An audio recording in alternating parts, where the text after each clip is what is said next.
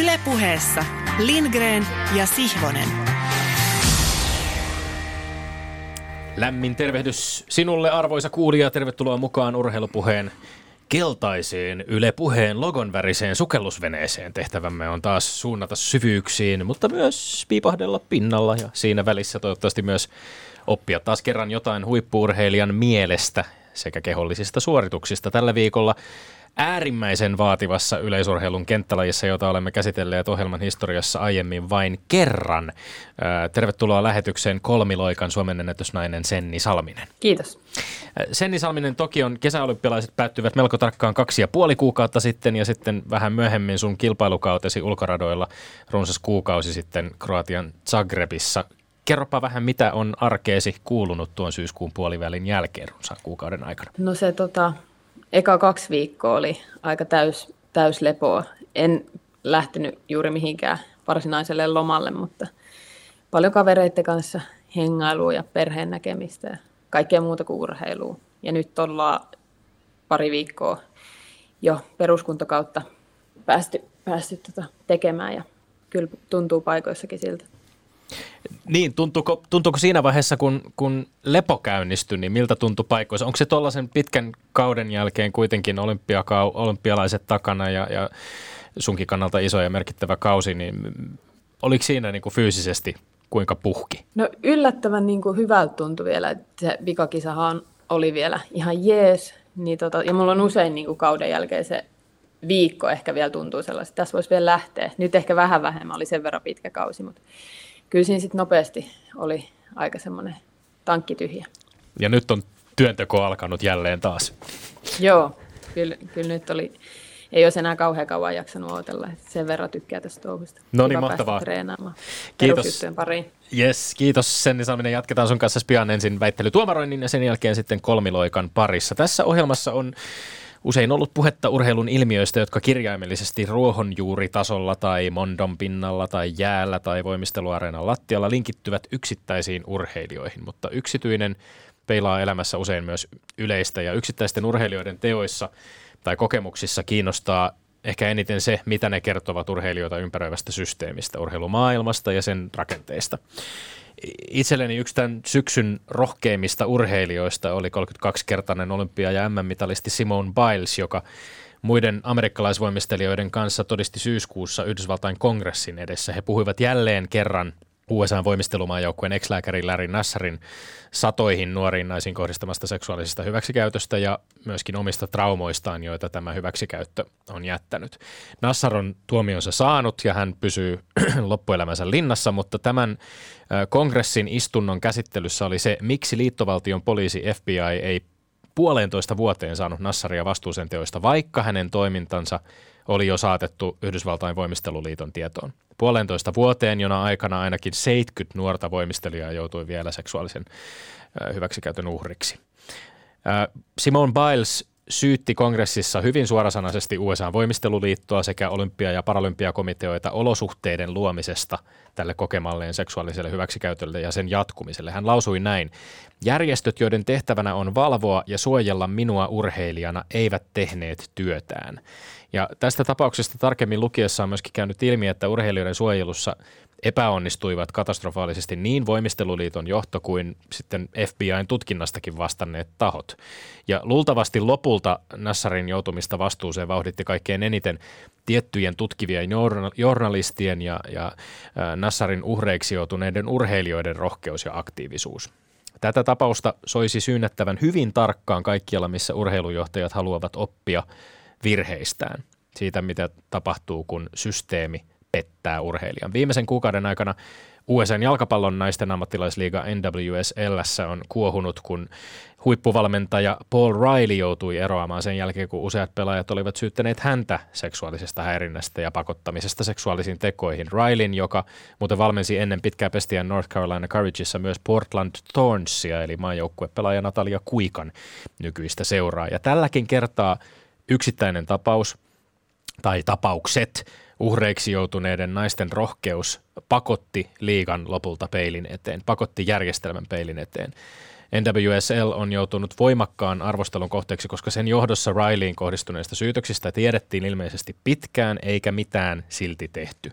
Tässä tapauksessa jälleen kerran systeemi petti urheilijat, joita olisi pitänyt kaikin keinoin suojella. Ja sen sijaan tuntuu, että usein suojelua ovat itse asiassa saaneet ne, jotka ovat valta-asemansa väärinkäyttäneet. Jos näiltä tapauksilta halutaan tulevaisuudessa välttyä, niin urheilurakenteisiin pitää ehdottomasti saada enemmän läpinäkyvyyttä, toimivia valitusmekanismeja kaikenlaisten väärinkäytösten varalta, entistä vahvempaa tietoa ja koulutusta siitä, millainen käytös on ok, millainen ei, sekä sitten tietysti myöskin tarvittaessa aina viranomaisapua. Urheilijoita ei saa jättää yksin. Heidän vastuullaan ei voi yksin olla korjata systeemiä, jos systeemi on rikki. Tämä koskee ihan yhtä lailla Yhdysvaltoja kuin Suomeakin. Oma systeemimme on sellainen, että seuraavaksi ääneen pääsee kollegani, sillä me olemme Lindgren ja Sihvonen. Ja me emme ole urheilupuheen salvukukkoja. Tuossa sämpykamarin katseisen Tommi Helsinkiläisen omakätisesti hemmottelemassa tiukassa kuulijaa kokeellisen urheilupuheen marinoimalla omintakeisella tyylillään alkujonossaan omalla asu osaamisalueellaan sanoisin – ja nyt onkin minun vuoroni, näyttää nukkemestari Kurkela. Otankin tilaisuudesta puhua oman suuni puhtaaksi vaarin. Kun koronan silmä hieman vältti, eräs niistä kolmesta loosista tai lainausmerkeen varustettuna loosista, johon kuulun, kokoontui. Tämä loosi 68 syntymävuotemme mukaan, terveisiä vain sinne, on ainoa urheiluun päin kallellaan oleva loosini. Loosi 68 naiset ja miehet pitävät minusta, kuten minäkin heistä. On vain muuan seikka, jota nuo ystäväni, ystäväni eivät voi minussa sietää urheilun saralla. Se on se, kun kuulemma tavattoman ylimielisesti ilmoitan, etten ymmärrä, miksi kukaan aikuinen kannattaa mokoman urheilun parissa mitään ketään ja että minä en ole enää sen jälkeen kannattanut ketään, en mitään, kun täytin 13 tai 14 ja lopetin IPVn ja Imatran ketterän fanittamisen.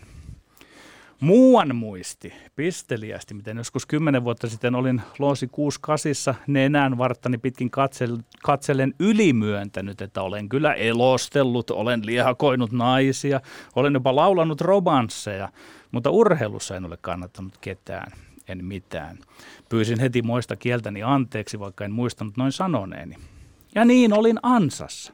He ryhtyivät miehissä ja naisissa painostamaan, että nyt joutuisin pakon sanelemana valitsemaan. Eräs heistä oli saanut älynväläyksen. Kumpaa kannatin? Pakko olisi valita jompikumpi. Messiä vai Cordiolaa, kun ne kohtasivat tuonottaen Messin BSGn ja Cordiolan Man Cityn kohdatessa.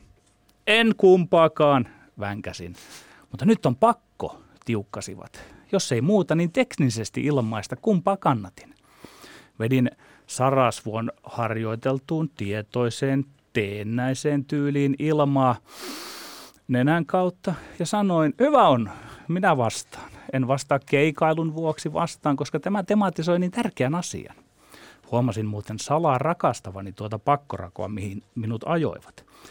Jos se kun pakko oli, Totta kai toivoin Guardiolan Sitin voittoa, jos noista piti valita. Joukkuepallokäsitykseni mukaan jalkapalloilu on maailman parhaan pelaajan ja maailman parhaan valmentajan kohdatessa enemmän maailman parhaan valmentajan peli.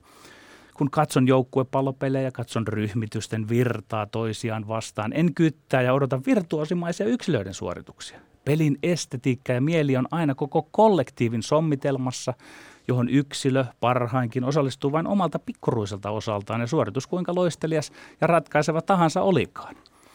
Huomasin puhuvani Loosi 68 kuivasti, lujasti, keskeytyksettä, kuin ennalta ulkoa oppimani, ja varmistin vielä kysymällä heiltä saman, minkä kysyn nyt kuulijoilta ja keltä tahansa. Kumpi houkuttelee sinut enemmän TVn tai läppärin tai tabletin äärelle, sekö, että tiedät Leo Messin ja Ronaldon pelaavan, vai sekö, että tiedät Pep Guardiolan tai Roberto Mancinin valmentavan? Toki oikea vastaus tähän on Messi ja Ronaldo, mutta minä vastaan ehdoitta Guardiola ja Mancini. Kun Kapenitjassa alkoi kuulua buuauksia, kun minun kohdistunut urheiluinho korvinkuulen yltyi, muistutin, että mitäs pakotitte minut kerrankin kannattamaan. Jos minut pakotetaan kannattamaan, niin kai sentään saan itse valita, mitä ketä kannatan. kaltaiselle, kokeellisen urheilupuheen berserkille se jopa sopii. Se jopa muodostaa pitkälti arvoni, että olen näissä tällaisissa paitsi vilpitön myös typerä ja väärässäkin. Jos tietäjien enemmistöltä kysytään.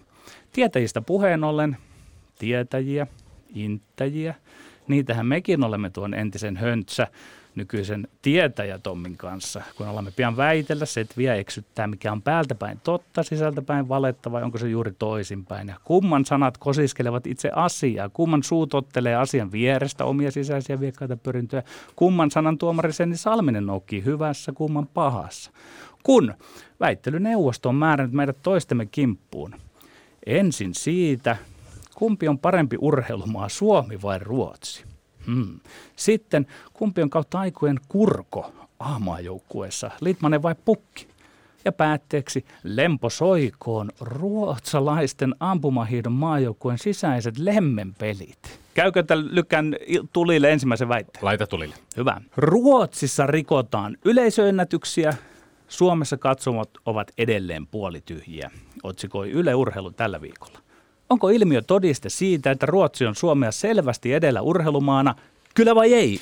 Kyllä, väitän, että tämä vähintäänkin todistaa Ruotsin olevan Suomea edellä urheilumaana tai urheilukulttuurin maana. Jalkapallon osalta ei tietenkään yllätä, että kun Veikkausliigassa tuskaillaan pikkuruisten yleisömäärien kanssa, niin Ruotsin Allsvenskanissa katsomot pullistelee jopa kymmenistä tuhansista katsojista. Jalkapallossa erot on kulttuurihistorialliseen ulottuu vuosikymmenten taakse ja siksi esimerkiksi naisten Dam Allsvenskanin Tukholman derbyykin veti äskettäin yli, 1000, yli 18 000 ihmistä ja vielä selkeämpi todiste on kuitenkin sitten miesten pääsarjalätkä, jossa Ruotsin täyttöasteet katsomoissa on ollut selvästi korkeammat kuin Suomessa koronarajoitusten lakkaudet, lakattua. Totta kai nyt eletään poikkeusaikaa, eletään koronakriisiä, eletään post-koronakriisiä, mutta poikkeuksellisina aikoina mun mielestä urheilukulttuuri näyttäytyy paljaas, paljaimmassa mahdollisessa valossa.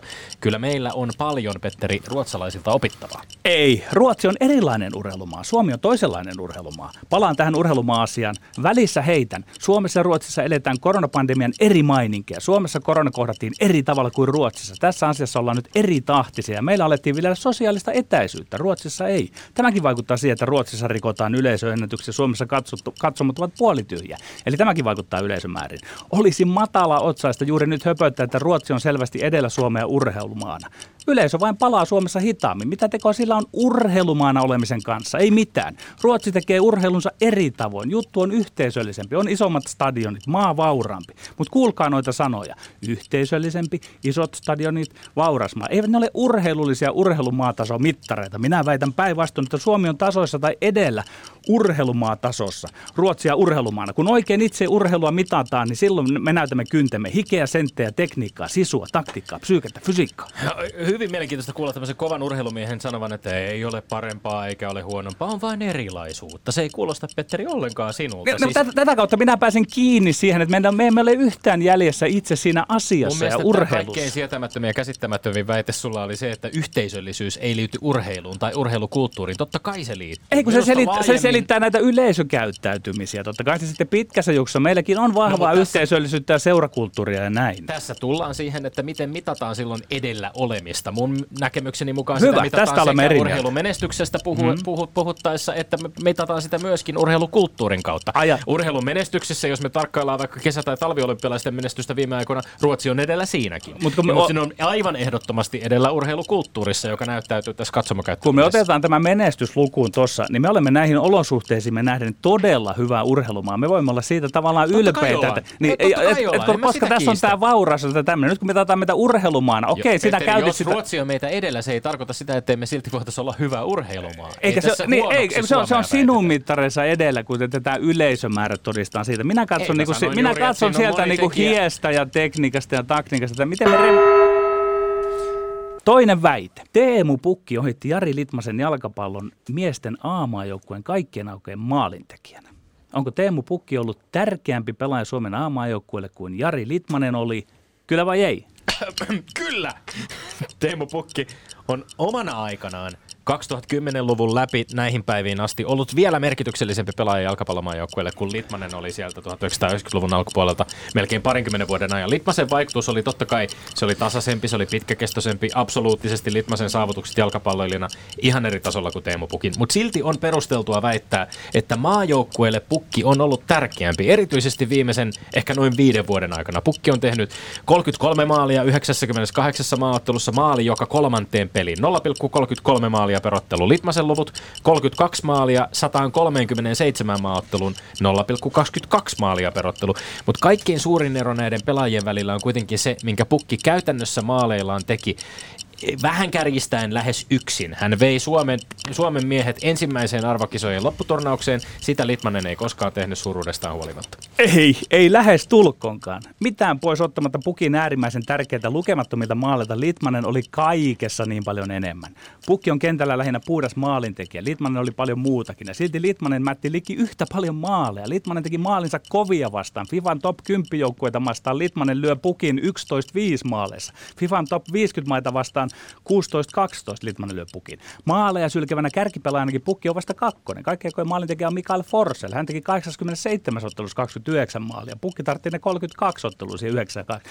Hei, Litmanen oli liki pukin veroinen maalintekijä, mutta Entä se muu Litmasen Antti, verraton pelitekijä, Suomen maajoukkueen pelin sielu, suomalaisen jalkapallon itsetunnon antaja, omana aikana edes maailman parhaista pelaajista. Ilman Litmasen vaikutusta meillä ei olisi edes näitä pukkia, kamaraa, laamia, pohjanpaloja ja niin edelleen. Mennään Tomi aikakoneella leikkimään taaksepäin ennen aikaa Litmasta. Kumman sinä ottaisit ja kumman jättäisit pois aamaajoukkueen historiasta? Litmasen vain pukiin. Ei kahta sanaa. Litmanen on ylivertainen on vertaista joukossa. Ei, mutta se on epäreilu asetelma, koska toinen tuli ensin. Ei niin, mutta me, voi, me olemme, me katsomme sitä täältä aika, niin kuin aikakoneella menemme sinne asti, että ottaisimmeko me tällaisen henkilön. Kumman henkilön me ottaisimme tähän? Mutta siis tietysti tässä on ongelma se, että verrataan eri aikakausia, verrataan eri peripaikkoja, verrataan tietysti ominaisuuksilta eri pelaajia. Mutta sitten jos me puhutaan tästä maalinteosta esimerkiksi, niin kyllä maajoukkueessa esimerkiksi ja ihan ajaksissakin huippuaikoina, vaikka pelipaikka oli, oli eri, kyllä Litmasen hyvyys myöskin näyttäytyi nimenomaan aika vahvasti maalintekijä. Niin, hän teki, hän teki myös maaleja. Tämä mun takia niin, ja teki maajoukkueessakin maaleja. Hyvä, että tulee edes tuon verran vastaan. Mut mutta, mutta se kokonaismerkitys on niin, niin raju. Kokonaismerkitystä mä painotan nimenomaan maajoukkueen saavutusten ja maajoukkueen tehojen Mutta sinä teit sen virheen, että... Musta on perusteltua mm, väittää, että pukki on ollut ei. tärkeämpi kuin liitto. Ei, kato, sä, sä liiottelit sitä, että nykyhuuhkajat, että, että pukki on tämä ratkaisu, koska pukki tekee vaan sen maalin siellä lopuksi. Hän hoitaa sanoin, oman hommansa että pukin siinä. maaleilla Mutta Litmanen teki Suomi... kaiken. Litmanen teki kaiken, Kyllä. eikä silti päästy koskaan arvokisoihin. No, e, mutta, mutta voin, voin sanoa, että se nyt ei ollut Litmasesta sitten kiinni. Kolmas väite. Ruotsin ampumahiihtomaajoukkueen Hanna Öberin ja Martin Ponsiluoman seurustelu sekä heidän entisten kumppaniensa välinen suhde on noussut uutisotsikoihin Ruotsissa. Maajoukkueen valmentaja Johannes Lukas on todennut, ettei aio tehdä asiasta isoa numeroa. Tulisiko valmennuksen kuitenkin puuttua tilanteeseen, mikäli urheilijoiden välillä on kitkaa? Kyllä vai ei? Ei, en näe mitään syytä, miksi valmentajien pitäisi puuttua aikuisten ihmisten siviilielämän asioihin edes sellaisessa tilanteessa, jossa urheilijoiden parisuhdedraama koskettaa useampaa mies- ja naishiihtäjää samassa ampumahihdomaajoukkueessa. Öberi, Ponsiluoma ja muut osalliset ovat yksilöurheilijoita. Jos he eivät tule toimeen keskenään, se saattaa johtaa jopa parempiin tuloksiin kilpaladulla, ellei tämä mainittu kitka urheilijoiden välillä sitten johda esimerkiksi johonkin suoraan asiattomaan käytökseen joukkueen sisällä, niin silloin on todellakin parempi, että Lukasin tapaan annetaan olla ja pais, ei paisuteta tätä asiaa turhaan. Vielä kerran, aikuiset ihmiset yksin laduilla, kiväärit selässään. Hyvä vaan, jos ottavat entistä tiukemmin toisensa tähtäimeen. Kyllä, pitäisi puuttua. Minä tunnen valmentajat. Minä tiedän, mitä on olla valmentajana. Mikä on valmentajuus. Valmentajan tehtävä on puuttua kaikkeen. Tietää kaikki, mikä auttaa urheilijoita ja urheilio- urheilijuutta. Puuttumista on myös tietoinen puuttumatta jättäminen. Jonkin asian hoitaminen näkymättömästi. Ei Johannes Lukaksen pidä tässä asiassa kuitenkaan. Tietenkään mennä yksityisen piiriin. Rakkaus ja parisuuden asiat ovat urheilijoiden, korjaan, ihmisten omia asioita. Ei voi mennä sanomaan, että älkääs nyt Hanna ja Martin sillä tavalla olko. Älkää tehkö kaikille tykö Instagramissa, miten onnellisia olette. Ei, ei. Valmentaja pitää puhua joukkueen kautta, joukkueelle, joukkueen asioista tyyliin, että aina mitä erilaisimpia asioita asioita, muutakin kuin hankalia rakkauskuvioita. On urheilukateutta, on valtataistelua, on kisaresursseista. Kuten meillä täällä Kirakorpi sanoi, jopa hyvistä sängyistä kisapaikalla taistellaan. On uusien ja vanhojen tiimiläisten asetelma, on mustasukkaita valmentaja, mustasukkaisuutta valmentajan huomioista, on joukkuetta yhdistäviä tekijöitä, urheillaan omasta, mutta myös maan puolesta. Eli valmentajan tulee puuttua, kertoa kaikki tuo, että tämä on urheiluelämää. Täytyy olla sietokykyä, kun ollaan maailman huipulla. Tämän kiertelyn ja kaartelun keskellä, Petteri, minulta jäi mieleen ainoastaan yksi lause, joka oli puuttumista on myös puuttumatta jättäminen. Ja jos sä vastaat, että tulisi puuttua tilanteeseen ja voidaan puuttua vaikka jättämällä puuttumatta, niin asetat mut aika mahdottomaan tilanteeseen, koska venytät sääntöjä aivan törkeästi tässä e, väittelyssä. Et, etkö ole tuota, tavannut tällaisia loistelijaita valmentajia, jotka sillä puuttuvat, että jättävät puuttumatta? Että tämä, tämä on niin psykologisena tekona, että urheilija voi päätellä, että tämä ei ole nyt sellainen asia, että tämä nostetaan ylös. Mutta niin kuin sanoin, että joukkueen kautta pitää tämmöistä porukkaa Petteri, käsitellä. ihan vakavasti. Tilanteita, joissa urheilijan yksityiselämä kuuluu valmentajille, on sellaiset tilanteet, joissa urheilijan hyvinvoinnille aiheutuu esimerkiksi selvää fyysistä tai psyykkistä haittaa, joka sitten näkyy suorituksissa. Tällainen tilanne, jossa kaksi maajoukkueurheilijaa seurustelee keskenään ja media spekuloi riidoista, koska myös heidän eksänsä seurustelevat keskenään. Ei se todellakaan vaadi mitään valmentajan interventiota. Ei, sen takia mä sanoinkin, että ei, tälle, ei tähän yksityispiiriin, mutta sen joukkueen kautta. Siis joukkue, ei, ei, Sä vaan se, sitä ei, ei, ei, vaan sinä olet sitä mieltä, että niinku pitää kaiken antaa olla, vaan minä olen sitä mieltä, että puhua joukkueelle. puuttuminen puuttuu? Ei, ehkä sitäkin, mutta tarkoitan sitä, että joukkueen kautta luodaan näitä asetelmia sinne ja puhutellaan yksilöitä sen joukkueen sääntöjen ja kerrotaan sitä, että kyllä... No niin, siinä oli kolme kipakkaa ja Senni Salmisella on siellä kynä sauhunnut ja hän on vähän tuommoinen viekkaan näköinen, että mit, mitä hän tempaisisi täältä. Että anna tulla haluamassasi järjestyksessä kohta kohdalta. Joo, mennään ihan, ihan tässä järjestyksessä, missä nämä väittelyt oli. Eli eka oli se, että onko Ruotsi parempi, parempi maa urheilussa vai, tai yleisenä. Siinä ei Tommilla oli ehkä, ei kauheasti niin kuin saanut irti mitään niin kuin järkevää perustelua. Tai mulle ei niin kuin tavallaan jäänyt siitä oikein mitään käteen, että tämä meni nyt kyllä Petterille. Mm. Että yes. Samoilla linjoilla siitä, että on erilaiset olosuhteet, suomalaiset on ehkä vähän varovaisempia siinä, että lähdetään taas samanlaisilla massoilla seuraamaan näitä tapahtumia. Ja, ja tavallaan just se, että Ruotsi on kuitenkin, siellä on vähän enemmän populaatioon ja muutenkin, niin si, si, sille tavalla ei voi oikein verrata. Niin. Et ei, ei, ei kyllä, ei ole parempi. Hyvä. Senni Salminen, miten se on, kun olet Suomi-Ruotsi-ottelussa tavannut paljon myös ruotsalaisia urheilijoita. Onko teidän välillä joku semmoinen niin merkittävä ero, minkä voisit tässä tuoda esiin? Vai ovatko he siinä urheilijoita kuin suomalaisetkin urheilijat?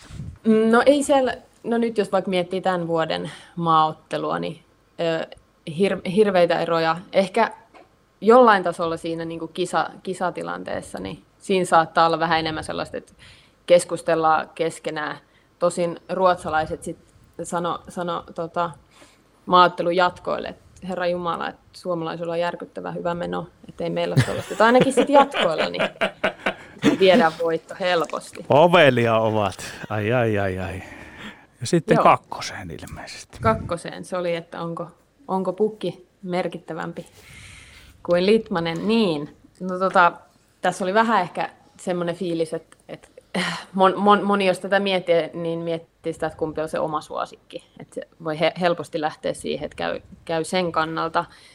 Mutta tämä menee myös Petterille, ai, ai, koska pukki on vielä, pukki on vielä niin kuin, tällä hetkelläkin niin kuin urheilee ja pelaa, niin hänellä on vielä mahdollisuuksia niin kuin nostaa näitä merittejä ja kyllä jos itse miettii, miten on niin kuin Litmasen nähnyt, niin se on semmoinen hahmo kyllä. Ja just ehkä se, että pystyy, on pystynyt, Litmanen on pystynyt noissa iso, isommissa ehkä kohtaamisissa suoriutumaan hyvin. Toki, toki se pukin, että, tai sitäkään ei voi kyllä ihan niin kuin täysin sanoa, että pukki tavallaan vei, vei huuhkajat näihin arvokisoihin. Et ainahan se on joukkue, mutta tota, tämä oli, oli aika vaikea. Tämä kieltämättä saattoi olla tietynlainen jalkaan ampuminen, tämä kärjistys siitä, että pukki olisi ää, yksin sen tehnyt, sitä en tietenkään jalkapallon ystävänä väitä. Ja olihan tämä tietysti ehkä vähän semmoinen mahdoton tehtävä jossain, jossain mielessä. Kuningasta kaataa. Kuningasta kaataa, niin. niin ja, mutta mut tästä tämä argumentti itse asiassa näistä, se harvemmin Petteri turvaudut tilastoihin, mutta tästä mä itse asiassa pidin, että sä nostit esiin tässä nimenomaan sen, että, että tota Litmasen tilastot rankingissa kovempia maita vastaan ovat itse asiassa niin kuin pukkiakin vakuuttavammat. Joo, ja sitten siellä ei ollut sitä kansallista liigaa, vai mikä se on, sitä ei pelattu. Mutta mut siis se, mikä Joo. olisi, niin kansojen liigaa, mutta se, mikä olisi mielenkiintoista kyllä olisi, jos tässä historiaa pystyisi jotenkin uudelleen kirjoittamaan, että et jäi oikein niin kuin kutkuttamaan se, että mitä jos pukki olisi tullut Litmasen aikaan ja Litmanen Pukin aikaan. Millainen historia meillä olisi? Vaihtoehtoista historiaa. Vaihtoehtoista Joo. historiaa. Joo. Nyt no, jännitetään nyt kolmatta, no, koska nyt kyllä, kyllä niitäkin kerätään näitä kolmen päänahkoja. Kolmen nolla päänahkoja kerätään ja ne, nyt, nyt, nyt tuntuu. Älä, älä ai, nyt ai, ai. yritä Tommi vaikuttaa. Joo, eli kuuluuko, kuuluuko valmentajan puuttuu näihin yksityiselämän koukeroihin. Petterillä oli tuossa ihan hyvä, hyvä argumentti se, että, tai mä oon sitä mieltä, että valmentajan pitää, pitää niin tietää tosi tarkasti urheilijan yksityiselämästäkin, koska se kuitenkin aina jollakin tapaa heijastuu sitten siihen tekemiseen. Ja meillä olisi esimerkiksi Matin kanssa silleen, että Matti oikeastaan joka treenissä aina kyselee tarkasti, että mitä, mitä kuuluu kotiin ja näin. Mutta kyllä tämä tää meni nyt Tommille. No aika niin kuin yksinkertainen selitys se, että ne on aikuisia ihmisiä ja siellä pitää, pitäisi osata niin kuin pitää ne tunteet, tunteet silleen rauhallisina ja osata, osata hoitaa ne asiat niin kuin aikuiset. Hyvä perustelu. Ai tämä huojentaa. Tämä huojentaa melkein enemmän kuin voitto. se, että, että, muistan tunteen, että muistan ei tunteen. Ei kolme Joo, se on siitä on muodostunut että... meille sillä, Kyllä. että tilastomies Lindgren voisi joskus laskea, että paljonko meillä on kolme nolla kihaukset mennyt. Mutta hy- hyvät oli nämä perustelut. Hyvät tuomiot hyväksynne täysin. Petteri, sulla on varmaan räknattuna siellä myöskin kokonaistilannetta vai onko? On, on. 5-5. Peli on tiukkaa, mutta rehellistä tässä, että, että käsi kynkkää, mennään edelleen. Joka vuosi on tämä ja minkään sille ei mahda. Ei, tasoissa mennään. Lindgren ja Sihvonen.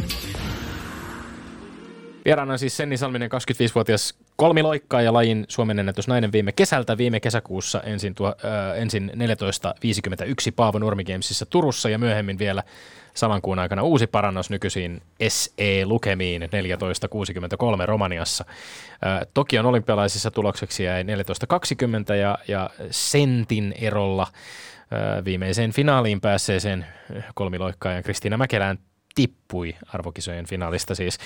Ennätykset kolmiloikassa ulkoradolle 14.63, sisäradolle 14.22. Aikuisten arvokisoissa pahas, paras saavutus tähän asti on Torunin sisäratojen EM-kilpailussa 2021, missä sijoitus oli seitsemäs. Senni Salminen vielä kerran lämpimästi tervetuloa vieraaksi. Jos sopii, niin lähdetään liikkeelle ensin radan ulkopuolisesta aiheesta, koska tämä nyt oikeastaan linkittyy vähän samaan, mistä me puhuttiin ruotsalaisten ampumahiihtäjienkin kohdalla ja, ja oikeastaan myöskin niihin perusteluihin, joita käytit. Öm, ja sitten sinun ihmisenä ja urheilijana syyskuussa 2020 painoit julkaisen nappia kuvapalvelu Instagramissa ja postasit kaksi kuvaa itsestäsi ja tyttöystävästäsi ja sen päivityksen teksti alkoi näin. Hyvää Pride-viikkoa, sydän ja sateenkaarilippu. Urheilun ulkopuolella mun on jo pitkään ollut helppo olla oma itseni, mutta urheilijana ja somessa olen tietoisesti vältellyt tuoda julki seksuaalista suuntautumistani tai parisuhdestatustani. Kerrotko vähän, millainen prosessi oli puhua julkisesti omasta homoseksuaalisuudestasi ja miksi sen halusit tehdä? No joo, toi ajankohta eli viime syksy oli ehkä, tai silleen tuntui luontevalta, kun olin siinä, Kalevan kisoissa voittanut just pituuden Suomen mestaruuden ja tuntui, että tästä tämä nyt lähtee taas vähän isommin, niin että mä haluan ennen, ennen sitä, kun mä kunnolla niin kuin teen läpimurroa, mä tiesin, että se on tänä vuonna, niin, niin tota, saan, saan tämän niin pois sydämeltä. Jotenkin se oli niin kuin, vaivannut ja just se, että oli, oli ollut sellainen olo, että ei voi vaikka just somessa julkaista tyttöystävän kanssa kuvia, että se on jotenkin, tämä oli, oli itselle niin kuin vaikea asia ja sittenhän mulla meni, meni siinäkin aika kauan aikaa, että mä esimerkiksi Matille, valmentajalle kerroin aiheesta. Et, ja mä oon nyt tässä paljon miettinyt, miettinyt just sitä, että, että mistä se johtuu, että, että se on osittain ainakin niin kuin urheilumaailman ja piirien niin kuin rakenteissa se, että ei ole sitä representaatioa ja näkyvyyttä tavallaan, niin sit tuntuu, että ei ole niin paljon tilaa silleen ehkä olla oma itsensä. Niin, niin se kirjoitit myös, että välttelin pitkään tyttöystävästäni kertomista nykyiselle valmentajalle, ja se vaikutti huomattavasti kykyyni suoriutua ja olla läsnä harjoittelussa. Ja nyt kun urheilun ulkopuolelta jotenkin pohtii tätä, että 2020-luvulla miltä tämä kuulostaa, niin se tuntuu jotenkin aika käsittämättömältä, että tällaisessa valmennussuhteessa, tiiviissä valmennussuhteessa pitää niin kuin salata itsestään asioita, jotka selvästi sit vaikuttavat myöskin siihen suorituskykyyn, mutta se ei varmasti ole myöskään harvinaista. Se, sitä tapahtuu mm. varmasti monien muidenkin urheilijoiden kohdalla aivan samaa. Miltä se, miltä se käytännössä tuntui sit siinä niin kuin yhteistyössä valmentajan kanssa, että piti pitää piilossa jotenkin merkittävä osa itsestäsi? Vältitkö vaan puhumasta ylipäänsä yksityiselämästäsi vai mitä se, mm. mitä se käytännössä tarkoittaa? No niin kuin tuossa aikaisemmin mainitsin, niin just Matille on alusta asti, silloin kun me ollaan 2018 alkuvuodesta aloitettu yhteistyö, niin tai Matti on painottanut sitä, että tärkeää, tärkeä että mulla on muussa elämässä kaikki hyvin ja sitten se oikeastaan melkein joka treenis just niin kyselee, kyselee, että mitä, mitä kuuluu. Ja sitten aina näissä tilanteissa niin mulla tuli semmoinen, että apua, että toivottavasti se ei nyt kysy, että onko mun poikaystävä tai jotain. Että se oli aina semmoinen, niin kuin, mikä, no ei se nyt koko ajan niin kuin, treeneissä ollut silleen, että mä mietin, että, että jossain loikkasarjan jälkeen, että kysyyköhän se kohta, niin kuin, että mikä on mun parisuhdestatus tai jotain, mutta että se oli aina sellainen, niin kuin, mikä vähän niin kuin, paino siellä.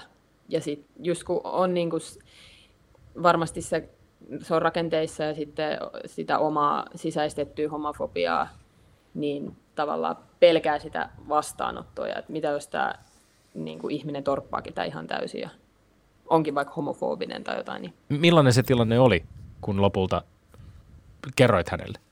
Joo, se, se oli silleen, että mä olin niin kuin Helsingissä ja en mä muista tapahtuksiin jotain niin kuin merkittävää tai muuta, mutta sitten mä valaitoin Matille niin kuin viestiä, että tai se oli silleen, että se oli just pari päivää aikaisemmin, mä olin ollut Imatralla ja se oli kysellyt, kysellyt vähän silleen niin kuin tutkailevasti, niin kuin, että mitä kuuluu ja näin. Ja sitten sit mä meinasin siinä tilanteessa niin puhua siitä, mutta sit en, en uskaltanut. Niin sit, siinä pari päivää myöhemmin mä sit niin laitoin viestiä. Ja just oli silleen, että, että muuten kun kyselit, niin, niin tällaista olisi. Tällaista on pitänyt salassa niin sanotusti. No tämmöinen heteronormatiivinen urheilumaailma saattaa ajatella, että no mitä väliä nyt näillä asioilla on, mutta mielestäni sen niin Salminen, sinä saatat olla paras henkilö kuvaamaan sitä, että – mitä kaikkea se aiheutti. Arvatenkin toki, toki käy psyyken päälle, mutta oliko se jo ihan kropassa? Ja silloinhan urheilemiset on mahdottomuus, että mm. mitä, mitä kaikkea koit sen? Se, se olisi hyvä avata, että mitkä sinun tuntosi olivat pahimmillaan siinä tämän asian tiimoilta? Jos miettii tota, vaikka fyysistä puolta, niin, niin tota, sellaisissa tilanteissa, missä ollaan oltu ehkä, ehkä jossain kilpailuissa tai muualla, missä on niinku niitä muita urheilijoita ja sitten siinä alkaa joku puhe, tai aletaan puhumaan vaikka parisuhteista ja poikaystävistä, niin siinä on aina tullut semmoinen järkyttävä pakokauhu. Niin kuin, että just, just se, että niin kuin, kun ei vieläkään niin kuin, tänäkään vuonna sä et voi niin kuin, olla ihan varma, että kaikki hyväksyy sen asian, mikä on niin kuin, todella väärin. Mutta niin, että siinä on aina ollut niin kuin se sellainen pelko, että mitä jos, mitä jos niin kuin ihmiset ei hyväksykään tätä. Ja sekin oli mielestäni aika jännä kulku, että sitten tavallaan odotit tai sait urheilulta sen ikään kuin mandaatin menestymällä.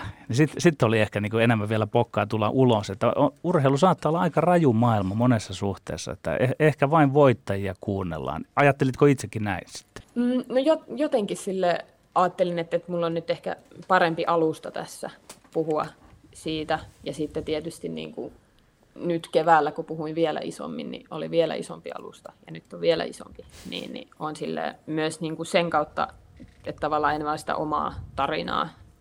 Mutta just kun mun mielestä on tosi tärkeää, että on niitä esikuvia ja, ja tota, sitä representaatioa. Niin, niin. Et se, että on ollut tuntunut, että on ollut niin kuin alusta puhua näistä asioista, että on ihmisiä, jotka kuuntelee niin menestys lisää median kiinnostusta myöskin varmasti sinuun ja antaa sitten enemmän, enemmän vaikutusmahdollisuuksia. Iltasanomissa oli kirjoitettu, kirjoitettu susta äskettäin ja siinä kuvattiin itse asiassa aika mielenkiintoisella tavalla sitä, että kuinka sun maailmasi sit siinä tilanteessa, kun kun et ollut tullut vielä ulos, niin oli tavallaan jakautunut vähän niin kuin kahtia, että mm-hmm. toisessa maailmassa oli, oli sun ja sitten sun kumppanisi, artikkelissa kuvattiin luova ja vapaamielinen sateenkaarikaveriporukka, jossa oli helppoa ja kevyttä olla oma itsensä ja toisaalta oli urheilumaailma, jossa oli vaikeaa olla avoin.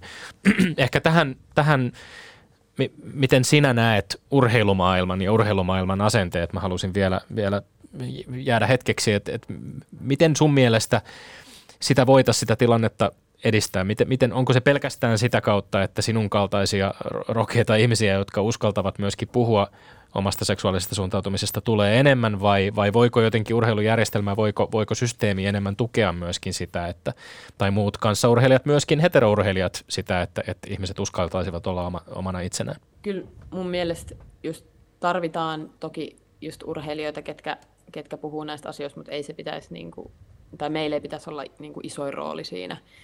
Siitä haluaisin myös niin mainita, että miten vahva urheilu, tai no mä voin puhua enemmän yleisurheilu niin kuin puolesta, mutta varmasti muuallakin, niin että just se hetero-oletus on niin, kuin niin vahva, että ei aina oletettaisi, että kaikki on, niin se tekee siitä tosi paljon vaikeampaa sitten, jos sut heti vaan, tai vaikka niin kuin multa kysytään, että onko sulla poikaystävää, niin sitten se jotenkin asettaa sen, että pitäisikö mulla olla, että onko jotain väärää, jos mulla onkin tyttöystävä.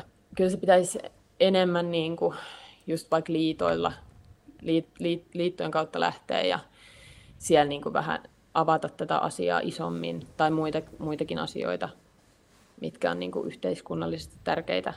Et, no nyt esimerkiksi sulta, Sulli taisi olla ekaa kertaa tänä vuonna niin kuin Pridein yksi yhteistyökumppani, että kyllä siellä niin kuin otetaan askeleita siihen suuntaan, mutta pitäisi vielä vähän isommin ja niin kuin kouluttaa ehkä ihmisiä. No oletko osaltasi Senni Salminen tai muiden puheista kuullut, miten sponsorimarkkinoilla suhtaudutaan siihen, jos nainen tai mies tai muun sukupuolinen tulee urheilussa kaapista ulos? Onko sillä puolen rohkeutta kohdata 20-luvulla yhä enemmän aukenemaan tulevat totuudet vai mikä siellä on hiki? Kun mulla on ollut vaikka sponsoreita, ketkä on ollut matkassa jo ennen, ennen tota mun ulostuloa, niin ei sieltä ainakaan ole niin kuin mitään, niin kuin, että olisi kukaan halunnut vaikka lähteä, lähteä pois sen, sen suunnilta tai muuta, mutta joo, toi on, toi on vaikea. No entäs onko tullut lisää? Voiko näin ajatella, että katsotaan tässä, näillä kasvoilla on nyt hyvä markkinoida omaa tuotetta. Oletko sellaista voinut kuvitella, että joku jopa sen perusteella ottanut sinun yhteyttä tai manageriisi? No joo, kyllä, kyllä. tai erilaisia niin kuin, projekteja ja muita, muita on, on tullut, mitkä on varmasti niin kuin, sen siivittämänä tavallaan onnistunut. Näkyvyys lisääntynyt eikä vähentynyt. Pelottiko ne asiat ennalta sitten myös tämän tyylisestä, mutta kun ne, se ihan se henkilökohtainen ihmisten suhtautuminen, että miten käy talouden, miten käy näkyvyyden? Oliko nämäkin siellä ikään kuin repussa painolasta? No totta kai vähän mietti sitä, että mitä jos jotkut niin kuin, suhtautuu huonosti, mutta kyllä oli koko ajan jotenkin semmoinen niin kuin, luotto, että tämä on vaan hyvä juttu, että ei tästä, niin kuin, ei tästä mitään pahaa voi koitua, että jos koituu, niin sitten mä en kyllä halukkaan sellaisia, sellaisia ihmisiä mun just vaikka sponsoriksi tai muutenkaan mihinkään lähelle, ketkä ei, ei niin kuin näitä asioita ymmärrä. Olet todennut, että reaktio on ollut enimmäkseen tosi positiivinen tähän ulostuloon ja, ja kuitenkin sitten varmaan voisi kuvitella, että vähän ehkä kantautuu korviin myöskin jotain erilaisia suhtautumisia. Miten sä kauttaaltaan sanoisit, että, että, että sinut on otettu vastaan tämän tiedon kanssa silloin? Kyllä on niin kuin tosi, tosi positiivisesti, että mulle ei ainakaan henkilökohtaisesti kukaan sanonut mitään negatiivista tähän liittyen ja on tullut paljon niin kuin, nuorilta urheilijoilta kiitosta siitä, että, että, tai kiittäneet, että on puhunut näistä aiheista ja että miten tärkeää se on niin kuin nähdä, nähdä urheilijoita, jotka, jotka kuuluu seksuaalivähemmistöihin, niin pärjäävän. Että et varmasti jos mä alkaisin noita kommentteja noissa kaikissa jutuissa lukea, niin sieltä löytyisi jos jonkinlaista, mutta en halua sitä tehdä itselleni, mä en saa siitä mitään. No meillä on rohkea edelläkävijä Senni Salminen langoilla, mutta hän on myös todellakin kolmi luikkaaja, niin puhutaan hetki sinun kanssa lajistasi. Isäsi on nuorena kiskaissut, niin ymmärsi yli seitsemän metriä pituutta. Mikä rooli isällä ja äidilläsi perheellä niin on siinä, että susta ylipäätään veljesi kanssa teistä tuli hyppääjiä? me asuttiin Helsingissä, Helsingissä siihen asti, kun oltiin kaksoisveljen kanssa seitsemänvuotiaat ja sitten me muutettiin Simpeleelle. Ihan niin kuin, ei mitään siteitä sinne ja näin. Ja siellä sitten aloitettiin urheilu, kun ei oikein muuta tekemistä ollut. Kyllä niin kuin ihan järjettömän iso, iso kiitos menee vanhemmille siitä, että ollaan nimenomaan tässä kohtaa, koska me ollaan kierretty niin kuin, no just sieltä kahdeksan, yhdeksän vuotiaasta varmaan kymmenen vuotta eteenpäin niin kuin ympäri Suomea joka kesä ja joka hallikausi.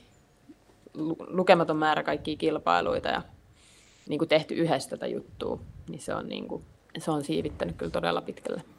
Niin sun kaksosveljesi Kalle Salminen on myös, myöskin siis pituushyppääjä, edustaa Joensuun kata ja on sisäratojen kaksinkertainen SM-mitalisti, hänen ennätyksensä 778. Miten, onko se nyt niin, että sitten teillä on geeneissä, teillä on hyppääjän geenit ollut ja, ja jotenkin se, se on valikoitunut vai mi, millä tavalla sä itse, jos mietit vielä näitä lapsuuden aikoja ja sitten sitä, kun ensimmäistä kertaa kokeilit pituushyppyä tai kokeilit kolmiloikkaa, niin mikä niissä vetosi suhun erityisesti? Joo, varmasti on osittain geeneissä, että tuskin me muuten molemmat oltaisiin niin kuin lahjakkaita tässä. Ja no varmaan miksi kolmiloikka on valikoitunut mulle ja pituus Kallelle, niin se, että niin kuin, ne oli molempien niin kuin lempilajeja sieltä ihan naperosta lähtien ja niin kuin, käytiin aina tosi paljon itsekseenkin kentällä tekemässä, vaikka ei ollut mitään järjestettyjä harjoituksia ja näin. Et aina ollaan vaan hypitty tosi paljon ja sieltä se on niin kuin lähtenyt rakentumaan. Ja pakko sanoa tähän väliin, että Kalle, Kalle aloitti nyt syksyllä myös Matin valmennuksessa, niin siellä voidaan ottaa ensi kesänä pitkää siivua. Meillä no niin, on uutinen. Sisarus pari, joka tulee siis dominoimaan selkeästi hyppypaikkoja Kyllä. tulevana kesänä. Tämäkin olisi äärimmäisen mielenkiintoista nähdä. Kolmiloikka lajina, se, me puhuttiin tuossa ihan alussa vähän siitä, että millainen se fyysinen kuormitus esimerkiksi kauden jälkeen on ollut. Kuuntelin yleisurheilupodcastia, jossa oli vieraana ja semmoinen lause oli siinä, kun piikkivoimat, millä kontakteihin tullaan, ovat ihan järkyttäviä avaappa tätä hieman kaikille niille, jotka nyt kuuntelevat tätä lähetystä ja kysyvät mielessään, että mitkä ihmeen piikkivoimat? Ne on niin kuin, se on se hetkellinen tavallaan piikkivoima tai se aika, kun otetaan se kontakti vastaan, niin se voi olla parhaimmillaan jopa 22 kertaa oma paino. Ja mä veikkaisin, mä en ole ihan hirveästi siis tähän perehtynyt, mutta tota, että se on kovimmillaan siinä, kun tullaan kinkasta alas tai kinkka alas, koska ollaan tultu lankulle niin kuin tosi kovasta vauhista ja sitten sun pitää saada se hyppy jatkumaan siitä eteenpäin. Mutta joo, kyllä ne on aika, aika tota rajuja, rajuja kontakteja ja siinä pitää olla vahvat jalat, että ne pystyy ottaa sit vastaan. Niin kinkasta tulla samalla jalalla, jolla ollaan, ollaan tota ponnistettu ja, ja, ja sehän on siis uskomattoman raju vaihe ja se on sellainen myöskin, joka ei tavalliselle katsojalle ainakaan television äärellä välity, koska kaikki näyttää päällisin puolin niin kepeältä ja vaivattomalta, mutta miltä se nimenomaan se kinkasta alastulo sitten sille samalle jalalle tuntuu, mihin se, mihin se ottaa ja, ja luulisi, että siinä jo ihan treenaamallakin tulisi vähän semmoinen toispuoleinen. No silloin, silloin kun tota, suoritus on teknisesti hyvä, niin se ei tunnu missään. Et siihen just pyritään, ettei tulla liian takakenossa tai näin, mutta sitten jos se tulee yhtäänkään vastaan, niin sen tuntee kyllä niin sanotusti luissa ja ytimissä. Et se on niin, kuin niin raju se. Mutta mulla henkilökohtaisesti niin kinkka on ollut aina niin kuin se vahvin, mikä tulee niin kuin luontaisesti tosi hyvin. Niin mulla ei sen oikein ikinä ollut sille ongelmia, niin, niin tota, Onko se sitten siellä vauhdinottojuoksussa vai loikassa vai siinä hypyissä vai alastulossa suurimmat haasteet? Eikö tämä ole niin se jatkumo, jos sitä ajatellaan jatkumona? Ja sen pitää kaiken onnistua. Joo, no ei mulla, mulla on mun uran aikana, tai jos miettii vaikka tätä kesää, niin tasan kolme kertaa onnistunut se kolmessa hypyssä niin kuin silleen, kun pitää. Oliko kaksi tota... niistä Suomen ennätyksiä? Joo, ja sitten tämä tuulitulos. niin, niin tota, mulla on itselle niitä haasteita just siinä niin kuin, ö, loikasta, tai kun lähdetään niin kuin loikasta sinne kasaan, niin se kontakti, eli niin kuin toka kontakti, että se, se saattaa usein pettää, ja sitten ei mennä niin pitkälle, pitkälle mutta esimerkiksi noin noi SC-hypyt, niin ne oli tosi erilaiset hypyt. Et vielä, viel siellä on niin kuin, pitää vähän tarkemmin löytää se, mikä on se itselle se kaikista niin kuin M- Miten paras. ne poikkesivat toisistaan? No siinä 14.51, niin siinä oli tosi tosi pitkä kinkka, sitten kakkonen oli vähän lyhyempi ja vika lähti tosi hyvin niin kuin lentoon sitten sitten siinä Romanian hypyssä taas, niin oli aika tasaiset vaiheet, mutta siinä kyllä, no siinä ei tavallaan vika ei pettänyt, mutta se lähti vähän kiertoon, niin se, aina kun mä katson sen videon siitä hypystä, niin se vähän sille kalvaa, koska se olisi voinut olla vielä paljon pidempi. Vähän on jo viitattu Matti Monoseen, huikea seiväshyppää ja huippu omalla alallaan. Ja tämä on mielenkiintoinen tilanne, että hän on nyt ottanut valmentaakseen toisen lajin ihmisen. Toki varmasti hänelläkin on kokemusta myös kolmiloikasta jossain määrin ja perehtynyt varmasti. Miten sitten, minua kiinnostaa se, että ää, jos tässä jossain vauhdinottojuoksussa, kinkassa, loikassa, hypyissä, alastulossa on jotain teknisesti pielessä, niin mitä Matti silloin tekee? Keskustelee sinun kanssa, konsultoitteko te jotain ulkopuolista koskaan? Tässä voi kysellä tämmöisiä asioita, koska nyt sinä ja Monon kiistatta olette saaneet tuloksia, mutta mitä silloin, jos mm-hmm. tekniikka prakaa? Kuka no näkee no sen? No kyllähän Matti nyt tässä kolmen ja puolen vuoden aikana niin on ehtinyt aika paljon oppimaan lajista ja, ja on tosi paljon niin kuin konsultoinut muita, muita tota, loikkavalmentajia ja aina jos tulee, tulee jotain, niin se ottaa kyllä niin kuin luurin käteen ja kysyy. Että et se, jotkut, jotkut valmentajat on silleen, tai sellaisia, että me tehdään itse ja osata eikä tarvita kenenkään apua, mutta se, se voi sitten jossain vaiheessa vähän tulla vastaan, eikä päästäkään eteenpäin, jos ei uskalla tavallaan avartaa sitä omaa näkemystä. Mutta joo, Matti, Matti on itse opiskellut ihan sikana tätä, tätä lajia ja, ja tosiaan juttelee paljon muiden valmentajien kanssa. Tapahtuuko se, onko se opiskelu tapahtunut e, e, niin kuin pääsääntöisesti sen jälkeen, kun teidän valmennussuhde on, on käynnistynyt vai miten? Et, et te, te, valmennussuhde starttasi helmikuussa 2018 ja ilmeisesti ensin siis vain niin kuin voimavalmentajana ja sitten kuitenkin tämmöiseen niin kuin kokonaisvaltaiseen lajivalmennus suhteeseen. Se tavallaan näin maalikon näkökulmasta tuntuu, että se olisi jopa niin kuin aikamoinen riski lähteä Joo. tekemään valmentajan kanssa, joka ei kuitenkaan lähtökohtaisesti ole loikkavalmentaja. Joo, no joo, Matin se niin kuin opiskelu tässä tässä matkan varrella on tapahtunut. Ja, ja tota, Matti on, on kyllä sanonut, että se sai silloin alkuaikoina aika paljonkin kuulla, että, tai en tiedä tuliko hänelle suoraan, mutta että, että niin kuin, mitä ihmettä niin kuin seiväsyppäjä alkaa valmentaa kolmiloikkaa, että tämä menee ihan pilalle ja näin. Mutta joo, Matti tosiaan silloin aloitti mun niin voimavalmentajana ja tota sitä, sitä, tai silleen edettiin jonkin aikaa ja sitten sit mulla tuli vaan niin tosi hyvä fiilis siitä meidän yhteisestä tekemisestä ja viboista ja muista, niin mä olin silleen, että no... Tai mulla oli siinä kohtaa ehkä vähän, vähän semmoinen, että tavallaan mä olin miettinytkin jopa niin kuin lopettamista ja näistä. Mä olin, tuntui, että ei siinä ole mitään niin kuin menetettävää ja, ja koko ajan oli jotenkin tosi vahva luotto, niin sitten vaan lähdettiin silleen, ei paljon mietitty ja ihan hyvä juttu siitä on rakentunut. No mikä on se suurin asia, mitä Matti Mononen on sinulle valmentajana tarjoillut?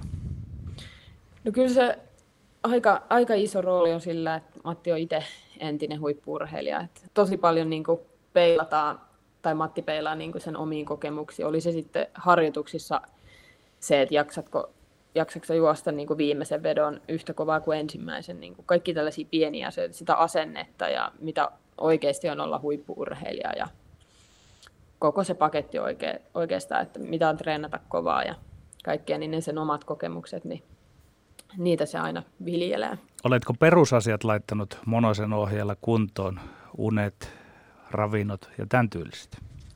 No kyllä Matti, Matti tota, jonkun verran niin kuin ravintopolta se tietää, tietää niistäkin asioista tosi paljon, niin ollaan niistäkin puhuttu ja, ja tietysti, että, tai se on sanonut, että älä nyt nuoku tuolla kaduilla ihan yömyöhään ja näin, mutta ei mun unenkaan ikinä niin mitään pahempia ongelmia ollut.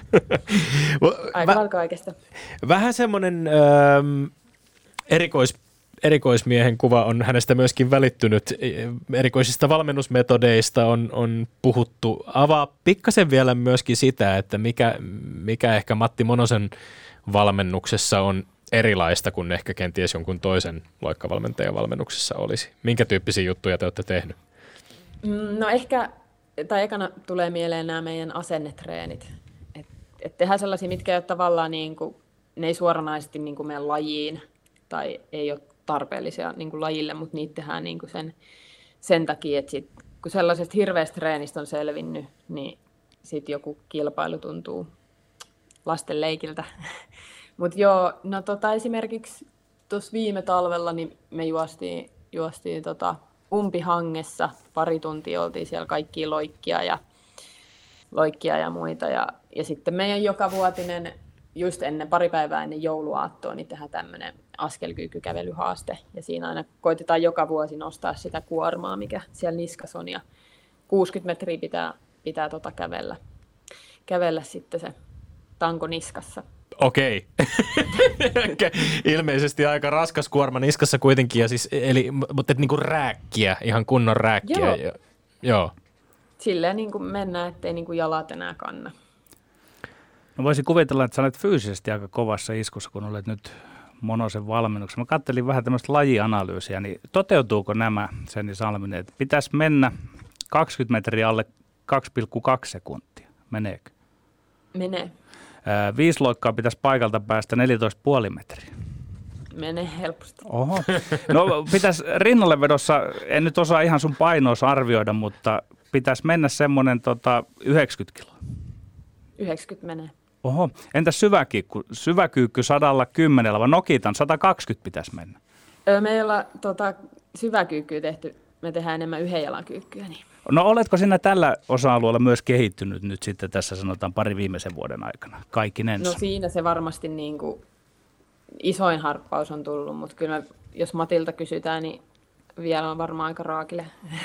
No tarkoittaako tämä sitten taas kääntäen sitä, että sä oot oikeasti tosi hyvä teknisesti?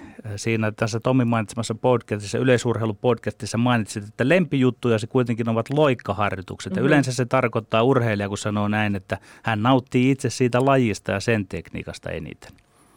Joo, siis kyllä mulla niin kuin luontaisesti on hyvä tekniikka ja se niin kuin rytmitaju ja näin. Ja on, on ehdottomasti lempijuttuja aina, aina kun pääsee ihan, ihan sama mi- mitä hyppäämistä tekemään, niin se on kyllä parasta. Ja nyt, tai meillä on niin tämä fysiikan rakentaminen ollut sille isossa roolissa ja nyt vielä enemmän sitä, että miten se siirretään lajiin, lajiin niin sitä, sitä sitten niin ensi vuodelle. No, tässä ollaan nyt päästy näiden heikkouksien ja vahvuuksien äärelle. Miten te olette analysoinut sitä tai mi- miten paljon tulee sitä pohdittua, että missä sitten kun kaikki napsahtaa ihan, ihan nappiin, niin, niin missä, missä sinun suorituskykysi rajat kulkevat? Kuinka pitkälle Senni Salminen voi nähdä kolmiloikkaa hyppäävänsä? Joo, no meillä on vähän just sellainen, että ei tavallaan mitään kattoa ainakaan haluta asettaa, mutta kyllähän siis se 15 metriä on ja, ja mä uskon itse, ei mua kiinnosta, uskoako kukaan muu, että se on niin kuin ihan todella mahdollista, jos, jos nyt katsoo noita, niin kuin mä sanoin, niin kolme sellaista hyppyä oli nyt kesällä, mihin mä oon tyytyväinen, niin sitten kun se saadaan se taso vakiinnet, vakiinnetettua sinne päälle 14 puolen, niin sitten sieltä voi, voi, voi tulla sellainen hyppy, mikä on lähempänä sitä seuraavaa metrilukua. No sitten oli kesällä kolme hyppyä yhdessä kilpailussa, tai itse asiassa kahdessa kilpailussa kolme, kolmeen hypyn sarjat, jotka on keskustelua herättäneet myöskin. Ensinnäkin, kun sä puhut hirveän, susta huokuu itsevarmuus ja usko siihen omaan tekemiseen, ja on huokunut jo ennen tätä mennyttä kautta, ja selvästi lunastit niitä, niitä odotuksia sitten, mutta et puhuit julkisestikin aika pitkälti siitä, että Tokiossa ei pelkkä finaaliin selviäminen ei, ei, ei, ei niin kuin riitä, että siellä lähdetään hakemaan mm-hmm. kovaa tulosta. Miltä se nyt sitten tuntui, kun, kun siellä tulikin kolme hyppyä tehtyä ja niillä ei päästy finaaliin asti?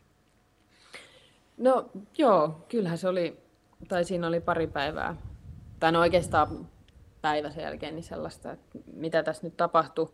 Mutta kyllä mulla oli heti niin kuin siinä, siinä, kun stadionilla oltiin ja mä olin sen kolmannen hypy hypännyt, toki siinä piti vielä hetki katsoa, mitä muut tekee. Sitten siinä meni Ibarguen, meni tavallaan, tämä oli se, kuka meni viimeisenä sitten finaaliin, niin heti mä vaan niin kuin päässäni totesin, että ei vaan niin kuin, ei pää kestänyt. Et mä olin ihan niin kuin hukas tuolla.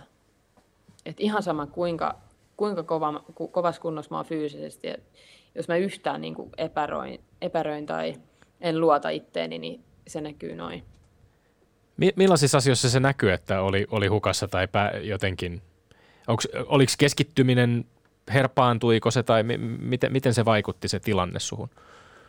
No joo, mä, ehkä mä tota, muistan, muistan siinä tota karsintatilanteessa miettineeni yhdessä vaiheessa, että mitä jos mä en nyt pääsekään, ja se oli sillä selvä, että mä en tule pääsemään sinne. Jos mä mietin tollasta, niin ei se vaan niin kuin, voisi silloin tapahtua. Silloin mä niin kuin, mun olisi pitänyt miettiä, että, että ei tässä ole mitään, mä, hypp, mä hyppään finaalissa. Mutta kun mä mietin, että mitä jos mä en pääsekään, ja mit, että siinä oli niin kuin, jotain paineita kerääntynyt. Mitä mä ehkä tuossa kesän mittaan, kun kyseltiin, että otanko paineita, niin sanoin, että, että en ota niin ulkopuoliselta, että jos jotain paineita, niin luon itse, mutta kyllä, kyllä varmasti on, on ottanut niitä muualtakin. Naisten aitajuoksussa daamit ovat keskenään kirittäneet toinen toisia. Mitenkäs sinä ja Kristiina Mäkelä? Teepä selvää tästä parivalekosta nyt. Joo, siis ihan hyvin tullaan Kristiinakaan juttuun ja nyt itse asiassa tuossa meillä oli Pajulahdessa sellainen maajoukkueen tavallaan avausleiri, niin sielläkin puhuttiin, että voitaisiin taas jotain loikkatestiä tai jotain treenejä tehdä kimpassa. Meillä oli 2020 keväällä, niin tehtiin semmoinen leikkimielinen. Tota, otettiin kolme, kolme eri loikkatestiä ja siinä vähän kilvoteltiin, mutta että tällaista, tällaista yhteis, yhteistyötä. Ja toki aina kun hallilla nähdään, niin vaihdetaan kuulumiset ja muuta. Eli ei ole mitään suurta sodankäyntiä, vaan enemmän sellaista, että pystytte kirittämään toinen toisiamme. Aika ainutkertainen tilanne kuitenkin, että on, on kaksi ton tasosta kolmiloikkaa, jotka käytännössä olisivat voineet molemmat olla olympiafinaalissa. No joo, melkein oltiin. Mm. Mutta tota, joo, siis onhan se niinku, tai se on tosi, tosi hyvä asema, että sit molemmat voi, voi, voi vuorotellen tai miten vaan viedä sitä lajia eteenpäin. Ja, ja niin kuin sanoit, niin tosi uskomatonta, että olympialaisissa on kaksi, kaksi kolmiloikkaa. Ja...